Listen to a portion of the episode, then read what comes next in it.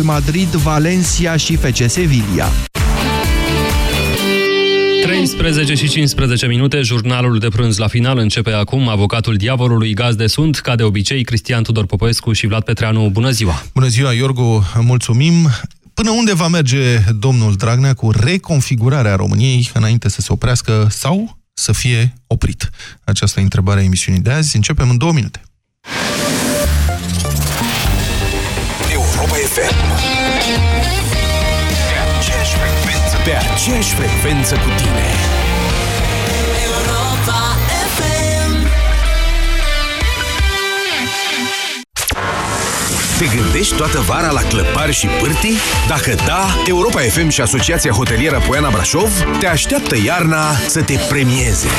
Intră pe site-ul europafm.ro, caută schiorii și înscrie-te la concurs. Ascultă Drum cu prioritate ca să afli dacă ai câștigat un weekend în Poiana Brașov. Câștigi în fiecare săptămână cu Europa FM. Kaufland, de 50 de ani fresh. Săptămâna aceasta descoperă combinațiile de câte 2 produse semnalizate în magazine și noi îți dublăm reducerea pentru fiecare dintre articole dacă le cumperi împreună pe același bon. În plus, înscrie-te cu bonul de minimum 50 de lei pe kaufland.ro și te poți bucura de experiențe culinare. Perioada campaniei este 10 ianuarie 3 aprilie 2018. Ți-am pregătit super reduceri de iarnă la sute de produse. În magazinele Altex și pe altex.ro ai până la 50% reducere la produsele de încălzire. Vino acum și ia-ți calorifer electric Miria cu putere 2500 de W, 13 elemente și 3 trepte de putere la numai 174,93 de lei. Acum și în rate fixe, fără adeverință de venit. Altex. De 2 ori diferența la toate produsele. Detalii în regulament. Femeile au mii de ocazii să surprindă. Pe bonprix.ro avem ținuta perfectă pentru fiecare din ele. Iar acum te poți bucura de cea mai nouă colecție bonprix cu livrare gratuită. Doar intră pe bonprix.ro. Bonprix, it's me! În 2018 la Selgros îți aducem oferte de nerefuzat. De joi 25 ianuarie până duminică 28 ianuarie, aspiratoarele, fierele și stațiile de călcat, aparatele de bucătărie și îngrijire personală marca Philips și Philips Avent au prețul redus cu 30%. Ofertele sunt valabile în limita stocului disponibil. Selgros, club pentru profesioniști și pasionați de bunătățuri. Pentru o viață sănătoasă, respectați mesele principale ale zilei.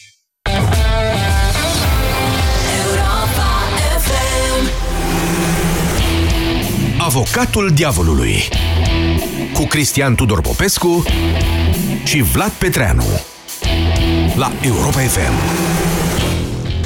Zilele trecute mi-am adus aminte de o strigătură care s-a auzit în Piața Universității pe 15 iunie 1990. IMGB face ordine. Era scandarea care a anunțat atunci desantul unor simpatizanți ai FSN-ului condus de Ion Iliescu. Veniți în Piața Universității să pună pe fugă pe cei câțiva bucureșteni care îndrăzniseră să se opună noi puteri. Nici legea și nici morala nu stăteau la baza acestei noi ordini impuse cu bâtele de milițiile sindicale ale FSN, ci forța, abuzul fără de legea. Partidul domnului Iliescu n-a cerut niciodată iertare românilor pentru acea agresiune asupra lor. În fine, de ceva timp mi se pare că acel slogan 90-ist, IMGB face ordine, rimează perfect în ritm și filosofie cu ce ar trebui să fie noua deviză a acestui vechi partid. PSD face orice. Pentru că poate. Orice pentru clientela parazitară de partid, conectată ca un roi de căpușe la rezervorul de bani publici. De o parte, cetățenii care alimentează acest rezervor din taxe, impozite și contribuții, din muncă, adică. De cealaltă parte, corupții, care îi dau mii de cepuri ca să strângă ce țâșnește în propriile lor rezervoare personale, care vin în formă de vile, mașini, iahturi, proprietăți, amante și așa mai departe. În acești aproape 30 de ani care au trecut de la Revoluție, societatea a început să-și dezvolte anticorpi la atacul corupților care parazitează statul. Criterii de integritate pentru accesul în funcțiile publice, reguli privind conflictul de interese, legislație anticorupție. De câțiva ani, acești anticorpi au început să funcționeze. Și, tot de câțiva ani, corupții sunt în contraofensivă, încercând să anuleze apărarea societății. În ultimele 12 luni, această contraofensivă a crescut dramatic în intensitate. Coaliția majoritară a încercat să amputeze legislația anticorupție, mai întâi prin infama ordonanța 13, apoi prin forțarea adoptării unor legi ale justiției, în ciuda avizelor negative exprimate de instituțiile interesate, în ciuda protestelor publice și avertismentelor partenerilor externi. Urmează schimbarea codului penal. Contraofensiva asta intră acum, deci, într-o nouă fază. Liderul PSD, domnul Liviu Dragnea, a spus că din noul guvern, de exemplu, al treilea într-un an, vor putea face și persoane cercetate penal, dacă așa decide partidul.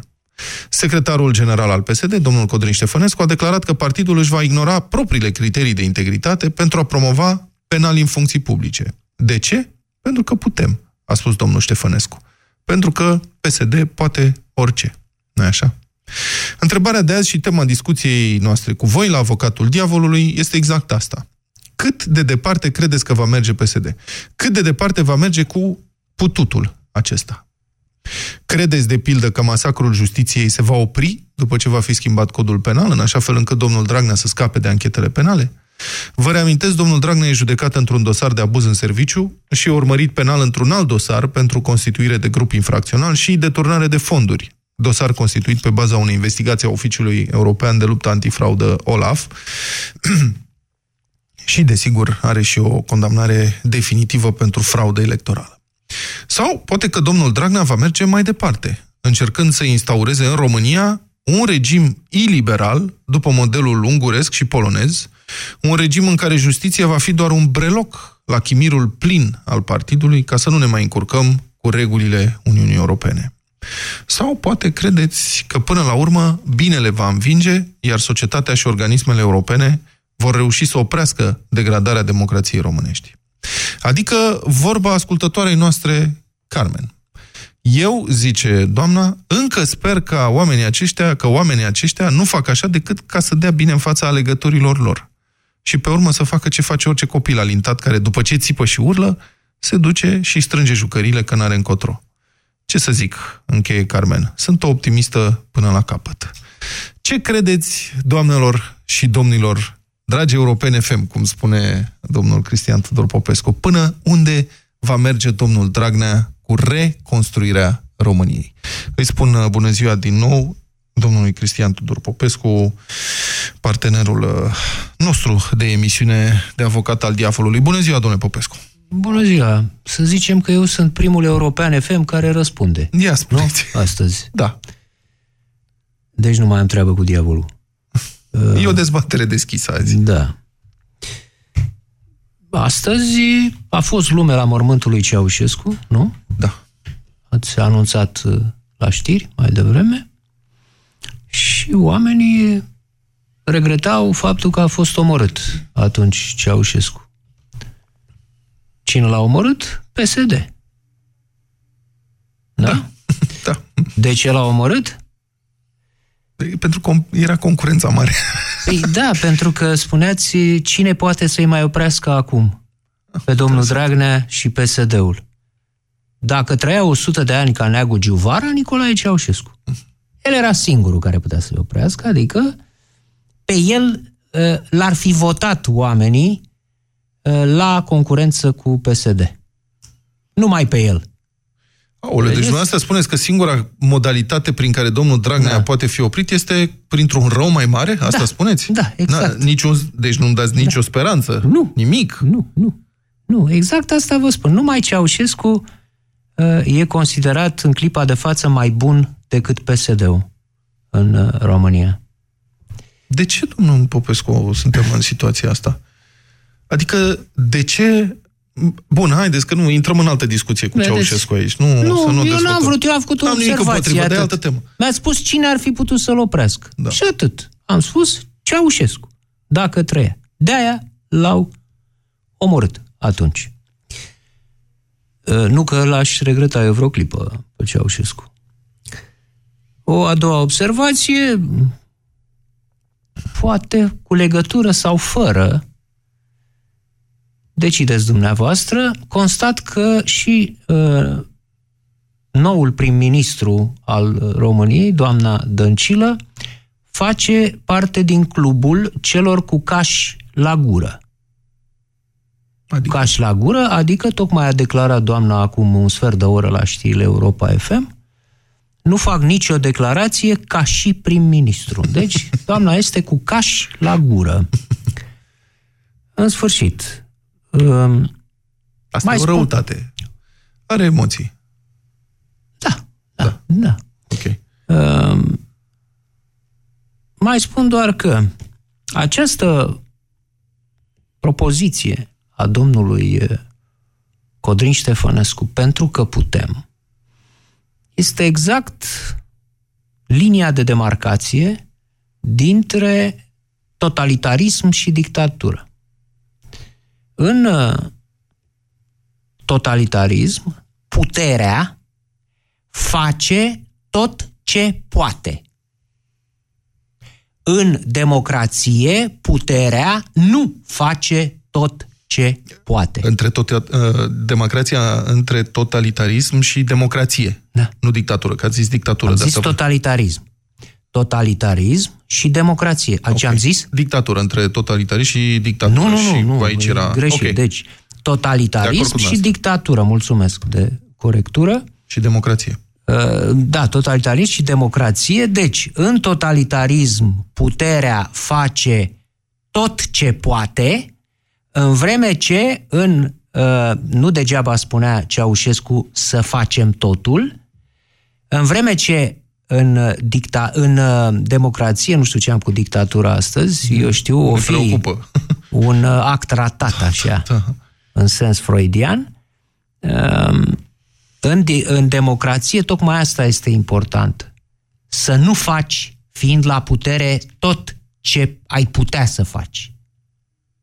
Exact asta ne-a comunicat domnul Codrin Ștefănescu, că au de gând să se comporte în mod totalitar. Da, dânșii de la PSD. Absolut uluitor că un lider al partidului de guvernământ poate spune asta. Este la mintea cocoșului. Faptul că ai forța să faci ceva nu înseamnă că ești și justificat să faci acel lucru. Adică, prin forță fizică, poți comite agresiuni, de exemplu. Dacă ai forță, poți să-i agresezi pe cei mai slabi ca tine pe stradă. Oricine găsește pe cineva mai slab. Dar asta nu înseamnă că dacă poți să faci asta și trebuie să faci asta.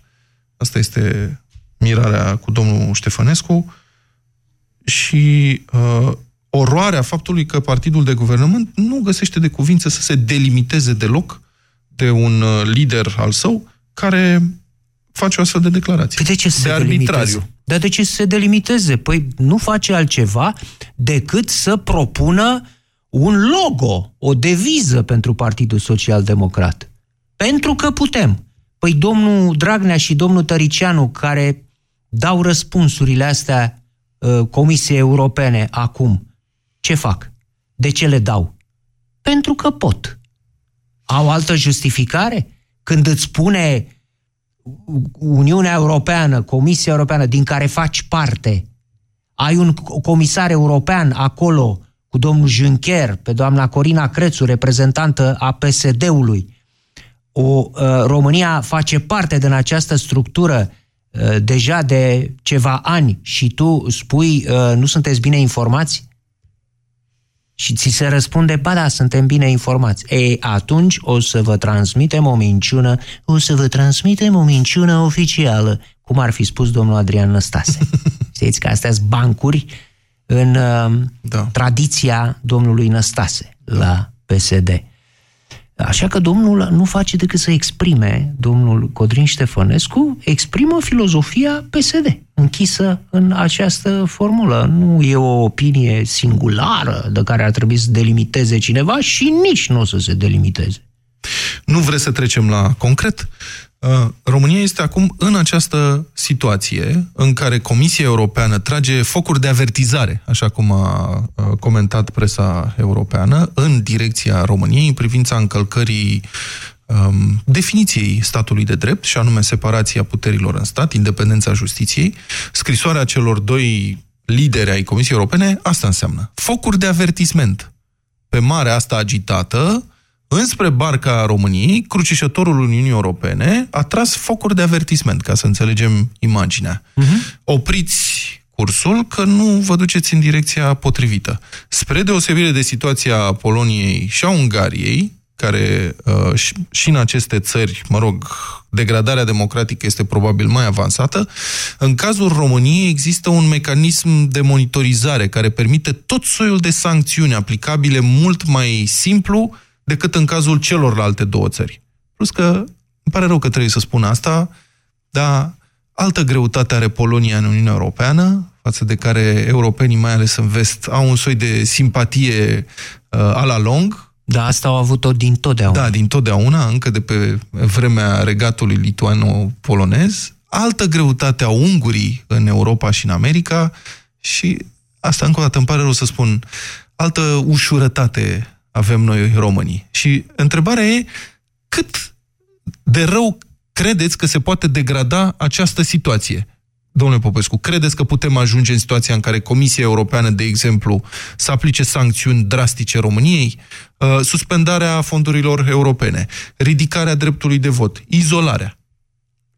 Păi... Va opri. Care este pasul, care e granița peste care domnul Dragnea și domnul Tăricianu nu vor trece? Care e limita? Pentru domnii aceștia nu există nicio limită. Nu credeți că există limită? Nu, niciun fel de limită. Păi dacă ai putut să răspunzi în felul ăla Departamentului de Stat american, să spui că era pe acolo un funcționar care a fumat ceva, de l-a apucat să trimită acel avertisment către România, dacă poți să spui Comisiei Europene că nu e bine informată în legătură cu starea internă în materie de justiție a unui membru. Poate că o fac doar pentru alegători, doar pentru electoratul lor, de fapt, cum spune ascultătoarea. Treaba lor, pentru ce o fac. Problema sunt efectele. Efectele asupra Uniunii Europene. Și acolo s-a tras, pe lângă focurile de avertisment, avem și un obuz de avertisment. Sau o ghiulea. Și pe aceea a tras-o domnul Macron. Așa e. Domnul Macron, care ce a spus? Cei care vor să pună frână, să rămână pe margine. Nu e bine să-i stopeze pe cei care cu adevărat vor să meargă înainte. Deci vom avea o Europa cu mai multe viteze și o spune domnul Macron, adică împreună cu doamna Merkel, inima Europei. Da, noi o să fim la viteza deloc sau spre înapoi. O să vedem, marș arier, exact. Vedem la ce viteză o să fim. Sună-l pe Avocatul Diavolului la 0372 069 599. Cătălin, bună ziua! Sunteți în direct la Avocatul Diavolului. Întrebarea noastră astăzi este până unde va merge domnul Dragnea, până unde va merge domnul Tăricianu. Dar, pornind de la asta, puteți să spuneți ce vreți dumneavoastră. Vă rog, vă ascult. Bună ziua! Exact cum a spus domnul Tudor Popescu. Eu nu cred că... Cătălin, vă rog, vorbiți mai tare, că vă auzim foarte slab și pentru că ne-ați așteptat atâta pe linie, chiar aș vrea să vă dau cuvântul. Vă rog. Așa e mai bine dacă vorbesc. Da, vă rog, vă ascult, vă rog. Bun. Exact cum a spus și domnul Cristian Tudor Popescu, părerea mea este că nu se vor opri niciodată. Mm-hmm. Niciodată nu se vor opri. Știți cam cum văd eu situația asta peste vreo, cât să zic, 4-5 ani, așa. Da. Îl văd pe Liviu Dragnea sau pe Codrin Ștefănescu plimbându-se într-o vizită de lucru așa prin țară și ajungând într-un sătuc sau un oraș. Și văd ei așa la depărtare o vilă frumoasă, una unui om care a muncit toată viața. Și ei vor spune, bă, eu vreau vila aia, că vreau să fie a mea. Da. Normal că proprietarul se întreabă, de ce? Păi, răspunsul lui Ștefănescu. Pentru că putem. Că pot. Pentru că așa vreau eu. Uh-huh. Într-un cuvânt. Nu pentru că pot. Pentru că așa vreau eu. Pentru că pot, că diferența dintre a putea și a dori, a vrea, e ceva diferență. Pentru că așa vreau eu. Bă, uite, o văd pe nevastă ta, că e frumoasă și, sau pe bărbatul tu, sau pe fițul, sau pe fița. Bă, eu îl vreau pe ăsta, sau pe ea. Sau... Păi de ce? Păi pentru că așa vreau eu, pentru că pot. Deci cam așa cred că a vrut Ștefănescu să spună. Cam ăsta e gândul lui. Deci părerea mea, nu se vor opri niciodată. Ce ar putea să-i oprească dacă nu se vor opri ei? Sau cine? Sau cum? Numai noi. Comisia Europeană nu ne poate ajuta în chestia asta. Mulțumesc, Cătălin, pentru intervenție. Cornel, vă rog, bună ziua, sunteți în direct la Avocatul Diavolului. Bună ziua! Bună ziua! Și dumneavoastră mai tare, vă rog. Cred că avem o problemă cu linii telefonice azi. Da, vă rog. Da. Așa ca ascultătorul dinaintea mea, bănesc că absolut nu bănesc. Știu că nimic nu-i poate opri. Singura posibilitate de a opri va fi la fel ca unui imperiu. Din interior, opoziție nu mai există. Ce ar putea să-i oprească? Să facă ce vor, când vor, cum vor. Nu sunteți cam lipsit de speranță? Adică nu, totuși... Singura speranță sunt protestatare. Da. Suntem noi, cei care ieșim în stradă, de la fiecare protest. Păi asta nu... Dar și noi să sensibilizăm, practic, niște entități din cadrul partidului, tot a PSD-ului, pentru că celelalte partide ce pot să facă pentru a susține o cauză care... Deci numai un puci intern în PSD, ziceți dumneavoastră, vedeți? Dizidența în PSD. Păi ne întoarcem... Dizidența din PSD, da. Ne întoarcem, Cornel, înainte de 1989, când am așteptat decenii de-a rândul o dizidență în interiorul Partidului Comunist Român. Da, asta e trecutul nu încurajator. Așa cum s-a întâmplat în celelalte țări din Est, care comuniste aflate sub influența sovietică. Acolo s-a manifestat disidența în interiorul partidului. La noi, nici de cum. De ce nu apar dizidențe pe criterii morale în partide de acest gen? Sau în structuri, sau, nu știu, în România? În PCR, nu? În PSD, nu? Din lipsa personalelor cu moralitate. Un personaj cu moralitate bine definită, e greu să ajungă într-o funcție de conducere într-un partid de genul ăsta. Dar cum? Cornel, dar domnul Dragnea l-a apreciat foarte mult pe Neagu Djuvara. Pe regretatul Neagu Djuvara a spus în prima fază că e un reper... L-a confundat cu Mircea Djuvara, dar nu contează asta. Dar e o diferență între a declara și a o face cu adevărat. Adică acum poate la fel de bine, exact cum a spus, o să scoate o minciună la iveală, nu? Ca să demonstreze că, de fapt, toate rapoartele pe care le are Europa sunt niște minciuni. Da. Una spune și alta... E una să știe adevărul și alta să-l accepte. Eu cred că dacă ești capabil să-l apreciezi pe Neagu Djuvara ca pe un reper de moralitate, tu însuți ești un reper de moralitate. Dar eu mă îndoiesc așa zic despre domnul Dragnea. El l-a stimat vreodată pe domnul Djuvara. Îi aduce un plus de imagine, ar face orice pentru a-și păstra cât de cât ce-a mai rămas din imaginea aceasta de luptător pentru democrație. Sau... Se vede foarte clar, bănesc că știe, în cadrul partidului se știe foarte clar că nu poate fi vorba de democrație. Nu poate fi... Despre ce moralitate vorbim? Un om care are atâtea dosare penale și ca să scape de ele în stare să ne scufunde pe noi cu barca aceea... Sunt creația statului paralel, asta spune domnul Dragnea. Da, sunt creația statului paralel. Încă o născocire.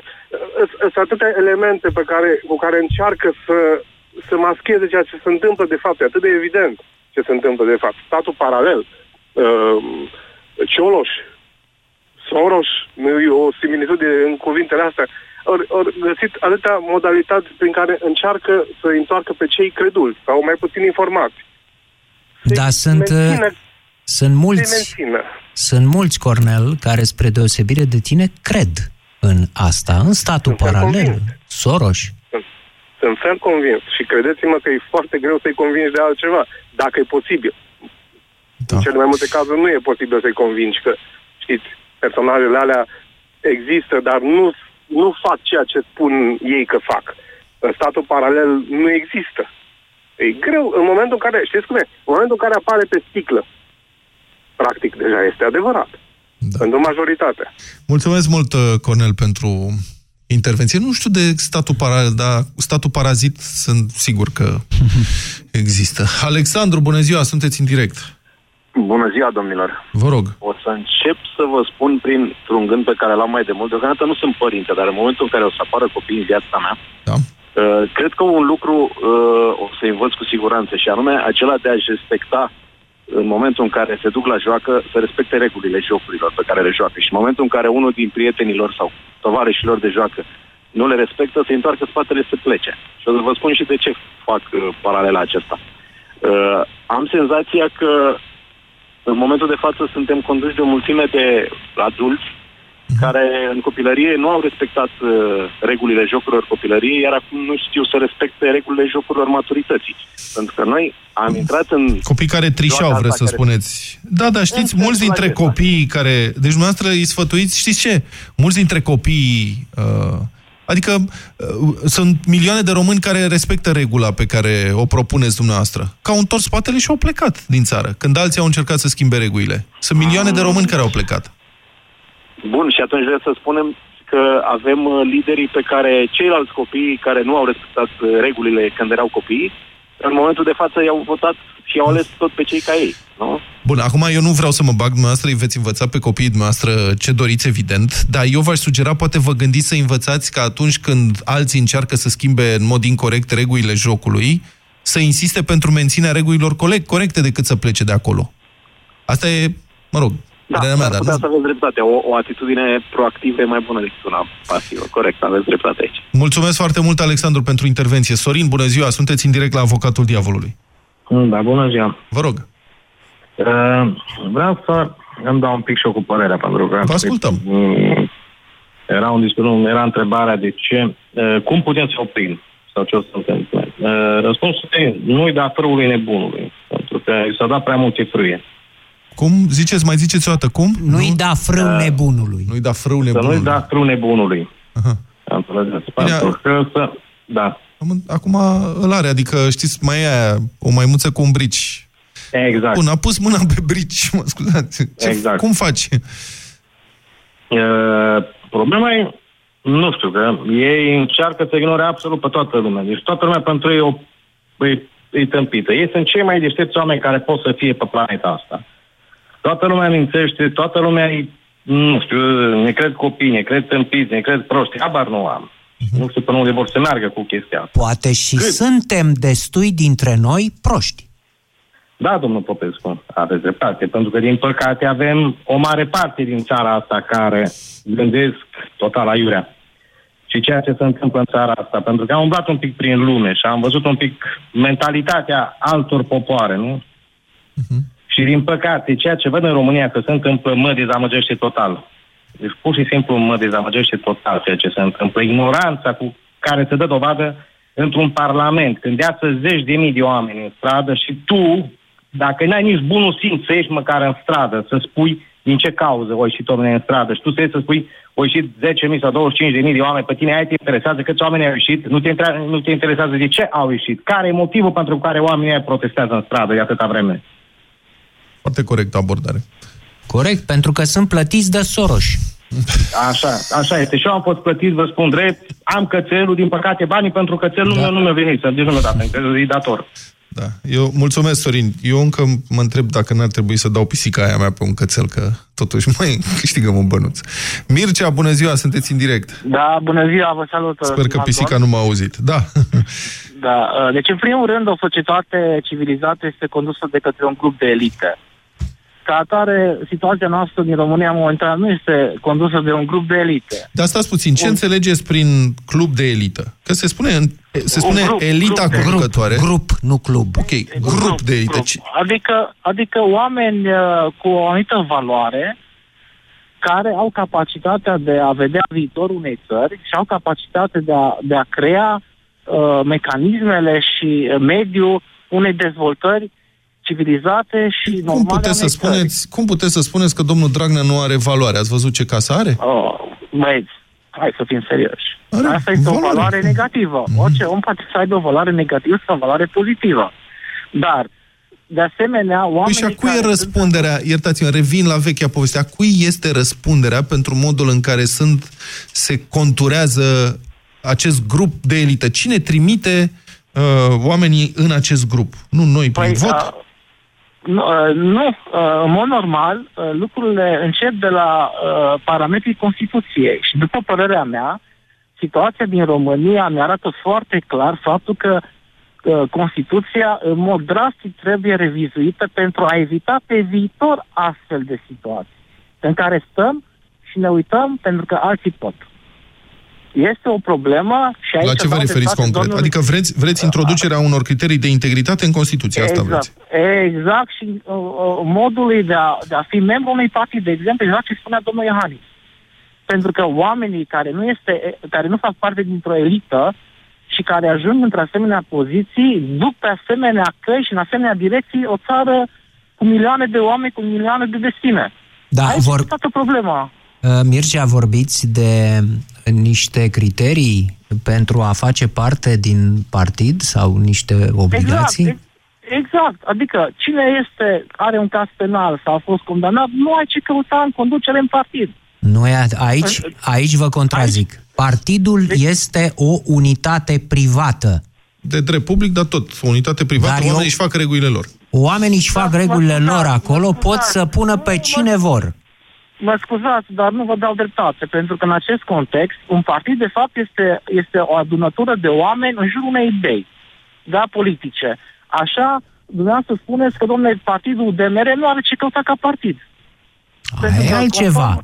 Păi nu, ar trebui să nu fie partid, pentru că nu îndeplinește niște criterii. Este o formațiune, o uniune, mă rog. Deci, în jurul unei idei politice, pentru că nu e normal că o luăm pe partea stângă a drumului, că sau pe partea dreapta a drumului, o țară trebuie să meargă mai departe, că e de stânga, că e de dreapta. Asta aici avem, efectiv, o abatere de la drum din cauza faptului că nu există elită, nu există un dialog și nu există o dorință. Dorința lor este doar dorința lor proprie. Mircea, dumneavoastră vreți să rezolvați pe cale administrativă o chestiune care ține de cultură și educație democratică. Deci dumneavoastră vreți să interziceți unor persoane particulare să se asocieze de teamă ca aceste persoane particulare să nu convingă oamenii să le dea votul. Dar evident, asta e o cale administrativă, nu e? Bine, asta este o cale. A doua cale este să iei poporul cazul în mână și să-l duci până la capăt. Eu tot spun lucrul ăsta. Nu înțeleg la ce vă referiți. Cum adică să ia poporul cazul în mână?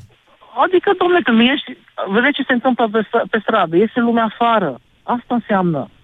Asta înseamnă. Păi da, dar nu poate poporul să ia cazul în mână, adică să judece un dosar? Penal? Adică ce să facă poporul? Nu, deci dacă avem o situație politică sau administrativă, cum doriți dumneavoastră, pentru că politicul creează administrativul și invers.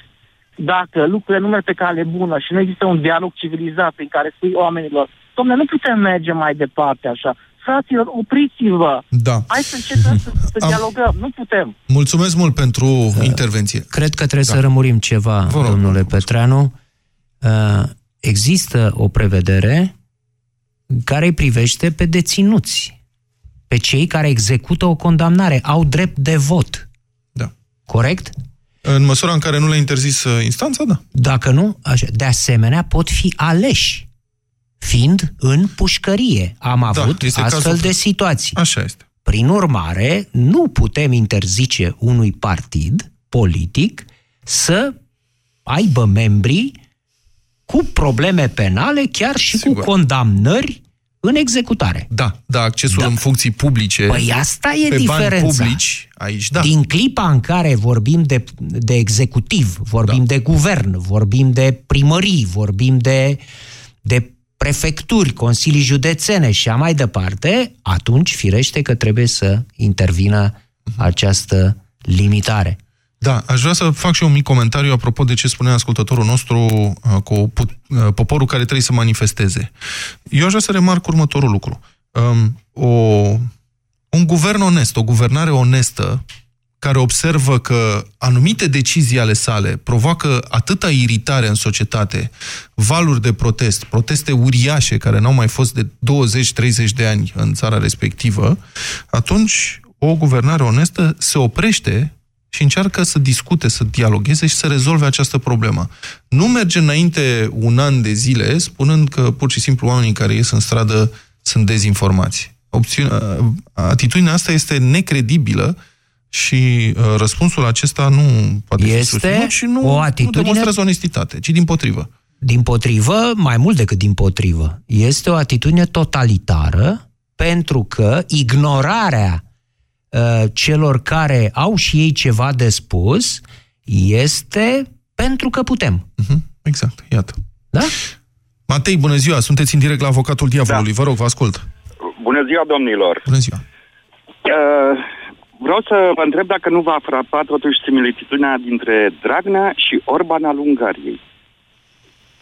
Care este o chestie din ce în ce mai puternică, adică și vizibilă. Limbajul, ideile sunt foarte similare. De pildă, limbajul, ce constă similitudinea de limbaj?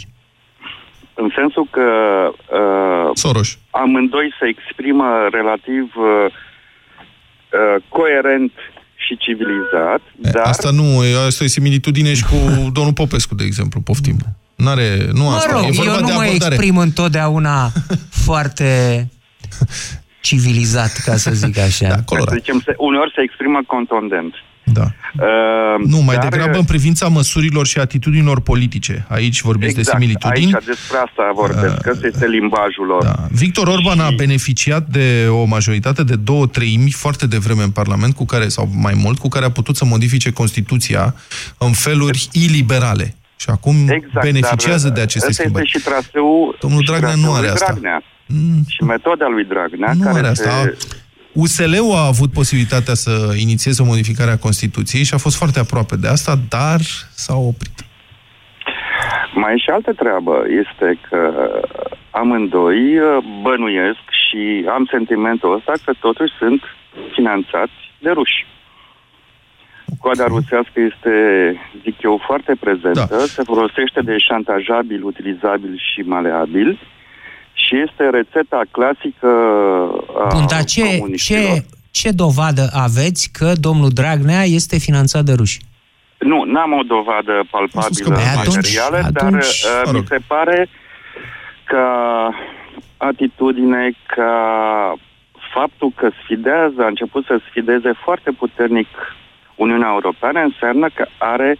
se bazează pe ceva și se bazează pe ceva din exterior și nu din interior. Matei, deci nu să spuneți că seamănă cu Orbán. E o pastișă, o copie palidă, aș zice. Ok, poate, dar unde ne duce asta? Adică unde vreți să ajungeți? Hai să presupunem. Reprezintă totuși, în momentul în care 2-3 țări, să zicem, funcționează relativ similar, au același discurs, intră pe altă linie, devin deja o forță în regiune, o forță locală, dar devin o problemă și o forță acolo. Și atunci sunt mult mai greu de combătut. Sunt de acord că devin o problemă, nu știu în ce măsură devin o forță. Poate să devină, pentru că nu uitați că ne adresăm unei țări, cum e cazul României, în care... Vreau să vă spun ceva, numai o secundă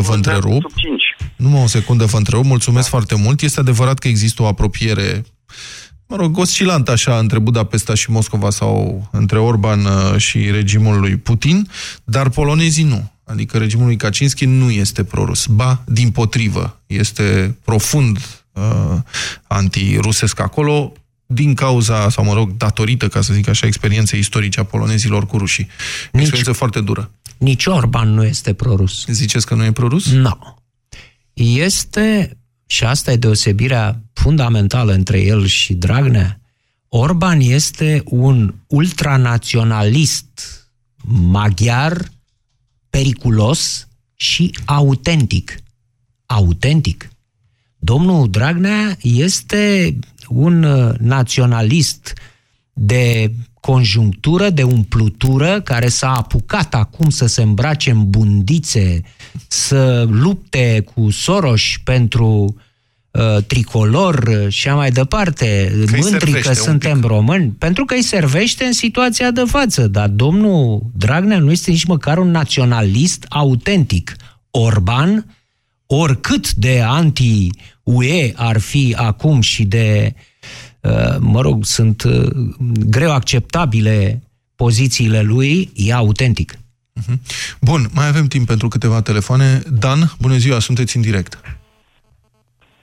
Dan, bună ziua. Bună ziua. Vă rog, Dan. Vă salut. Ce vreau să vă spun?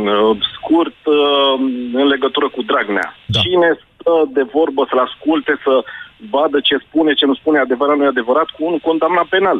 El nu este reabilitat. Este un condamnat penal, punct.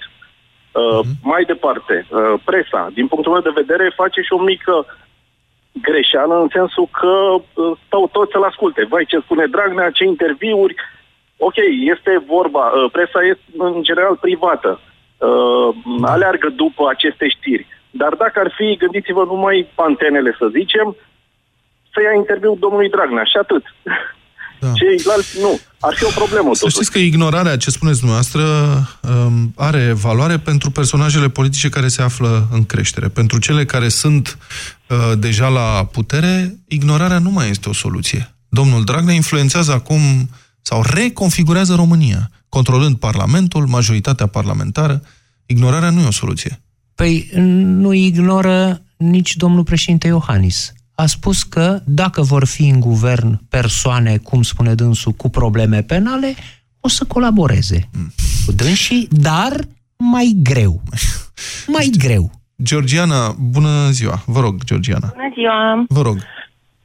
Lucrez în învățământ, sunt învățătoare și știu că atunci când unui copil îi repeți că e deștept, el se va mai ridica. Uh-huh. Dacă îi spui că e prostovan. Sau se va culca pe ureche. Nu. Poate, dar repetat prea mult. Așa. Acestui guvern i s-a spus că este deștept în clipa în care a fost votat. A fost votat și ales. Ei se simt acestui partid, deștept. Vreți să spuneți. Ei se simt, da. Partidul. Acestui partid, corect. Da. Ei se simt deștepți, ei se simt atotputernici și, sincer vă spun, și sunt sigură că nici nu au valori pe care să le promoveze. Ei nu mai au valori. Sunt niște penali. Dar au avut? Ați spus, nu mai au valori. Au avut vreodată? Georgiana. Poate că au avut cei de la început. Poate că printre ei au fost... Printre cei de la început au fost persoane... Ce înseamnă de la început? Cine când? De după Revoluție. Persoanele, cei în vârstă de după Revoluție, crezând... Adică Ion Iliescu, nu? Adică Ion Iliescu. Nu. Da, cine? Nu. Nu pot da acum nume, pentru că nu sunt chiar atât de în temă, dar teoretic, probabil că și practic, au fost persoane înscrise în acest PSD de la rădăcini, care erau valori și care... Pe parcurs s-au retras văzând mocirla în care s-au băgat. Eu atât spun că noi toți suntem vinovați. Sunt sigură că la această emisiune este ascultată de persoane cu un anumit nivel, să nu spun intelectual, dar oricum simpatizante ale dumneavoastră. E o emisiune care e lider de audiență la nivel național, deci e ascultată de oameni de toate. Eu sper că este ascultată și de către votanții PSD. Asta vreau să spun. Deși nu cu plăcere. Și îmi doresc din toată inima ca data viitoare, cu toții să sancționăm. Să nu mai stăm să ne uităm și după aceea să comentăm. Mulțumesc foarte frumos, Georgiana, pentru intervenția noastră. Cu asta ne apropiem de încheiere. Domnul Popescu, mai e ceva de zis sau rezistăm în continuare să vedem până unde ajungem? Mai avem o soluție. Vă rog. Să zicem și noi fiecare pentru că putem. Da? Și să procedăm în consecință. Hai să vedem ce iese în țara asta. Popescu, păi putem? Nu putem, da, să zicem. Ba putem, domnul Popescu, putem să da, votăm, zicem. Putem să nu votăm infractori. Și asta ar fi un prim pas. Nu? Uneori cred că trebuie să fii o leacă infractor ca să fii votat în țara asta. Avocatul Diavolului cu Cristian Tudor Popescu și Vlad Petreanu la Europa FM. Din păcate, în România, prevenția a fost întotdeauna pusă pe ultimul plan și este o mare greșeală pe care o facem. Suntem pe primul loc în Europa și pe un loc fruntaș în lume la ceea ce privește mortalitatea prin boli cardiovasculare. Nu știi câte vieți are inima ta. Învață să ai grijă de ea. Află dintr-un interviu cu medicul cardiolog Ionela Codoiu în ce fel un infarct afectează inima și ce este prevenția secundară. Sâmbătă, după ora 8, într-o dimineață de milioane, la Europa FM. Ți-am pregătit super reduceri de iarnă la sute de produse. La Altex ai smartphone Huawei Mate 10 Lite Dual SIM cu memorie internă 64 de GB, 4 GB RAM, ecran Full View și 4 camere foto la 1499,9 lei. Acum și în 12 rate fără dobândă prin card avantaj. Altex. De două ori diferența la toate produsele. Detalii în regulament. Când spui excursie, spui sandwich. Iar când spui sandwich, spui Hochland. Călătorește în România cu Hochland, adună amintiri și savurează sandvișuri delicioase în cele mai frumoase locuri din țară. Cu brânza topită Hochland câștigi premii pe hochland.ro. Caută reducerile în magazine. Hochland. Bucuria gustului. Sute de oameni își pierd anual viața în locuințele lor în incendii sau intoxicații cu monoxid de carbon.